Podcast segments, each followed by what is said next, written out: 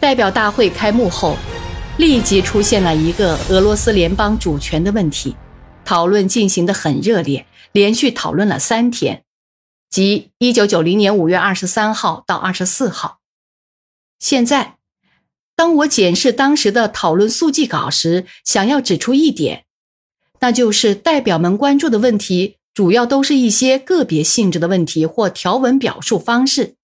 然而，却没有任何一位代表在原则问题上对这一步骤提出过一次反对意见。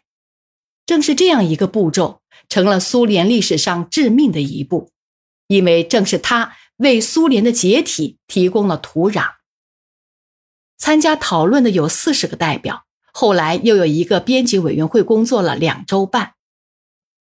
俄罗斯联邦国家主权宣言的各种各样方案和无数修正案，其中还包括该共和国法律高于其他加盟共和国法律的方案，于六月十一号和十二号两天提交讨论和表决。总表决是在六月十二号举行的，同意宣言的票数为九百零七票，反对票为十三票，弃权为九票。共产党员们也都表现的政治上盲目短见。不能预见这个问题可能导致的严重后果。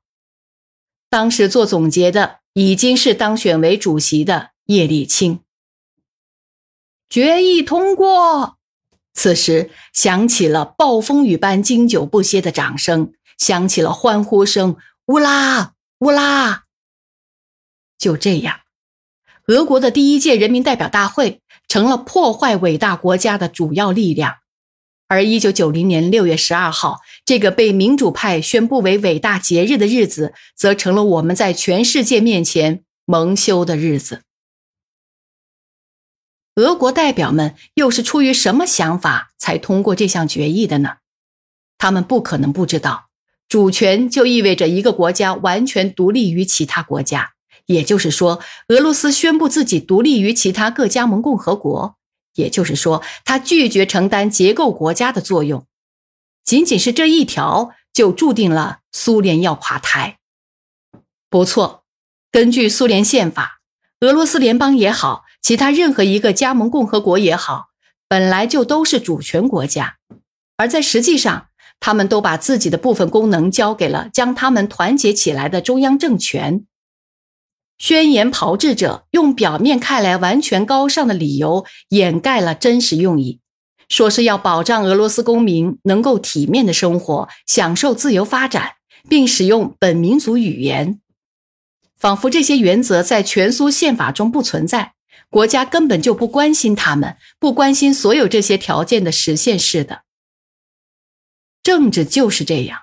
话说的很一般，但话的背后却隐藏着现实的利益。利益是各种各样的，不过依我来看，其中有一个共同的目标，就是要不惜任何代价摆脱中央权力，其中既包括党，也包括国家的关照。所有那些在精神上鼓舞了和行动上导演了这一事件的人，他们的任务就是把俄罗斯同全苏中央对立起来，把苏联帝国搞垮。刚刚成立了一个新党。俄罗斯共产党的党员们都害怕触犯主权思想，害怕失去情绪狂热但方向不明的选民的支持。他们可能不理解俄罗斯的独立，也没有采取反对独立的立场。此外，这个党的领导也并不反对实际上拥有主权地位，即使是为了不受到责难、不承担主动执行苏共中央决定和指示的恶名也好。在我的面前摆放着这几次会议的速记记录，还有记名投票结果的名册，许多我熟悉的名字，他们都投了赞成票。后来，过了几年之后，我向其中有些人提问：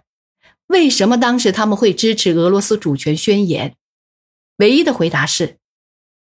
我们连想都没想到他会让苏联垮台。不过。要想使俄罗斯主权起到消灭苏联及其现行制度的作用，还得赋予这样一个思想以实际起作用的机制。它之所以能建立起来，得益于一个从正常逻辑来看有点像白痴的论点：俄罗斯法律高于全苏法律。换言之，这些部分被宣布高于整体，意味着所有组织机构资源及其附属的物资资源、财经资源等将通通脱离全国中央的管理。这样一来，中央的存在实际上已毫无意义。请想想看，在表决之前、表决当时和表决之后，这样一点难道还搞不明白吗？一九九零年六月十三号一大早。我送英国首相撒切尔夫人去机场，当时他正在莫斯科访问，准备乘飞机到毁于地震的列宁纳堪参加英国帮助建设的一所学校的落成典礼。一坐进汽车，他就说：“雷日科夫先生，昨天晚上我从你们的电视上看到，俄罗斯议会通过有关主权的法律，其中最主要的一点就是俄罗斯的法律高于联邦法律。”您了解情况吗？您怎么看这个问题呢？我当然了解了。我这样回答：主权这个概念本身是没有什么问题的，因为俄罗斯拥有的权利实际上少于苏联的其他加盟共和国。但若对主权再做其他补充，就无论如何也不对了。特别是共和国的法律高过全苏法律这一条，这将是统一国家瓦解的开始。在这样的情况下，国家将无法起作用，而且紧随俄罗斯之后，其他共和国立刻也会照此办理。就在这部法律通过后不到几个小时，就出现了这样一次谈话。就连他这个局外人都很清楚，对于一个统一国家来说，出现这种事情是绝不能允许的。他拿这个事件同自己国家做了比照，说了些。我看是十分正确的想法。这里我想说一个小插曲，它更像一个政治笑话。三年之后，撒切尔夫人当时已经是政府首脑，又来到了俄罗斯。为了加快改革，她所提出的建议不是别的，恰恰是解散我们的议会。如果是我，比方说跑到英国去，我俩的地位可是同样的，都是前首相。如果我提出建议要立即解散他们的议会，有意思，会出现什么情况呢？这样实际上直接统一国家的问题便画上了句号。我再说一句，苏联的俄罗斯第一届人民代表大会成了瓦解伟大国家的罪魁祸首，俄罗斯的新领导在这里却起到了特洛伊木马的作用。伟大的国家由伟人所缔造。但却为卑劣的宵小所毁，这话真说的一点都不假。为您全景再现苏共垮台历史事件真相，穿越时空迷雾的深刻醒思，叩问各加盟共和国现状与未来，请听大国悲剧——苏联解体的前因后果。您当时为什么不说服我们？有位上了年纪的妇女在街上认出了我，看来是不由自主地表达了许多人的想法。尼古拉·伊万诺维奇，您当时为什么不说服我们？为了让蒙在人们眼睛上、心灵上、思想上的那层纱帘最终能揭下去，让人们本能地听到和意识到提醒他们注意的、向他们提示过警示的那些东西，还真得需要经过几个困难苦涩的年头。想当年，向人们提出呼唤的情况还历历在目，可那已是遥远的过去。在我多年来主要从事的国民经济领域和经济领域中，有过很多值得肯定的地方，但遗憾的是，也有不少缺点。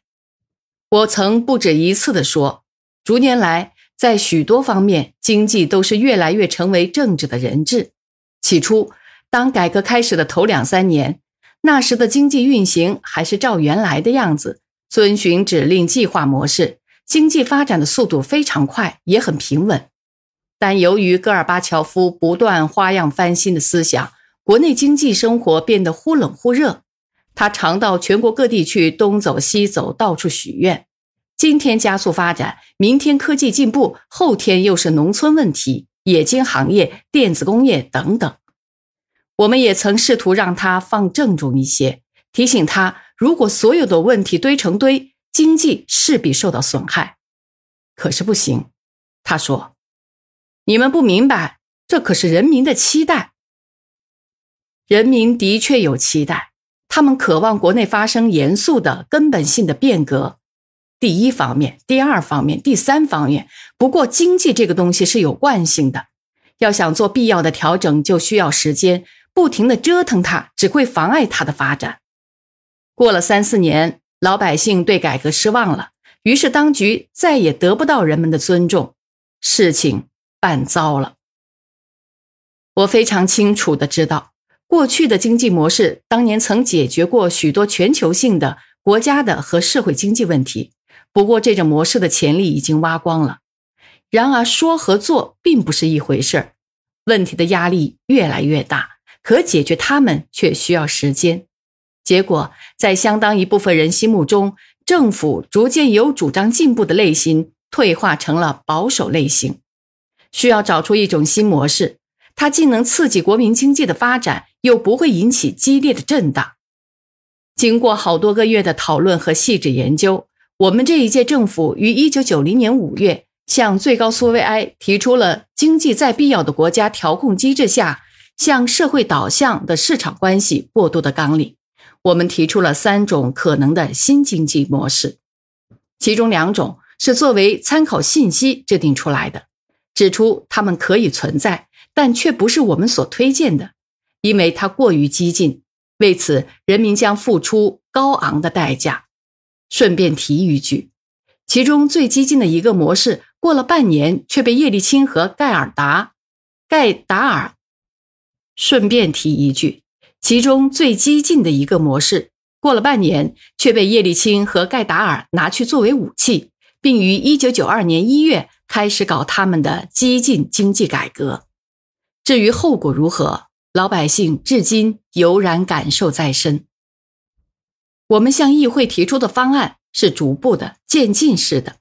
计划花费六年到八年时间向市场关系过渡。此外，我们感到非常不安的是，当时国内出现的政治上的不稳定局面。那就是苏联人民代表大会和苏联最高苏维埃的各种决议，俄罗斯联邦人民代表大会行使的权利，所有这些都在动摇对国家的治理，在弱势政权之下开展经济改革、激进改革，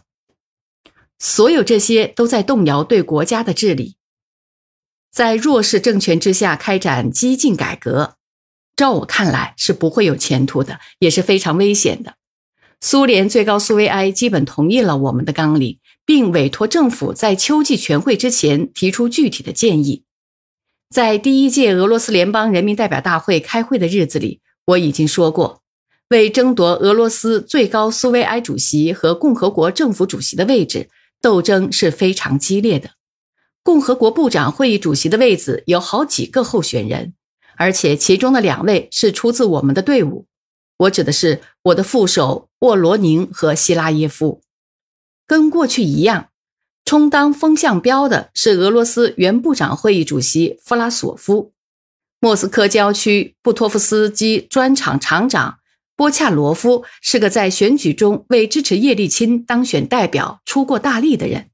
这会儿远远地跑到了前头。不过他也似乎明白，一个共和国的总理说的不好听点。水平上总该比一个小砖厂的厂长要高一点才是，所以大家也并不急着让他尝到这个甜头。于是波恰罗夫给自己准备了一张重要的王牌，他宣称他有一个自己的在五百天之内向市场过渡的纲领。